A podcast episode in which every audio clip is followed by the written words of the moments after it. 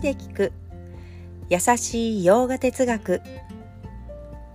こんにちはふみママです。いつもお聞きいただきありがとうございます。このラジオは耳で洋画哲学を聞いて日常に生かしていこうというラジオです。ラジオの原稿をノートに載せますので URL を後ほど貼ります。テキストでご覧になりたい方いらっしゃいましたらこちらからお願いいたします。では今日のテーマ。サマーディは苦悩からの自由というテーマでお話しいたします。サマーディ深い瞑想という意味がありますけれども、まあ、そこには心の静まりや自分に納得がいく。そして満ち足りた感覚を感じる。などこう定義する言葉がいくつもあるように思いますが今日は苦悩からの自由というお話をしていきたいと思います。まずはじめにお伝えするとサマーディ体験をしたと知っても苦しいことは完全にはなくならないでしょうということなんですよね。いやもう苦悩から自由になれるっていうような感覚も感じられるような気はしますけれどもただそれがそういった苦悩が自分を深く苦しめる、まあ、原因にはならないと、まあ、ダメージになっていないっていうことなんですね。2つ例を挙げると例えば1つ目自分の体に例えば痛みやこうちょっとこう苦しいなって思うことがあったりしたとしてもそんな時って体がなかなかね思うようにはならないけれどもまあ、なんというか自分の人格を否定するくらい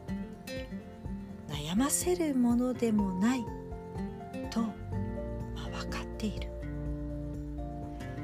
また2つ目。自分以外の人に人格をまるで否定するような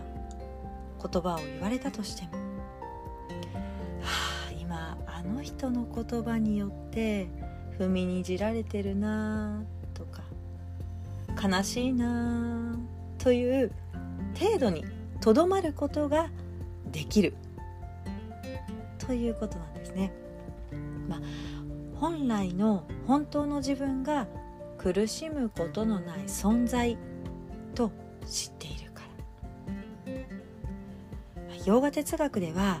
体や心感覚というのは自分ではなくてそれらを見ている意識が本来の自分アートマと言っているんです。その本来の自分を知った今、まあ、急に私はアートマーだなんてね思うことっていうのはこうふっと 意識して思うことはできますけれども、まあ、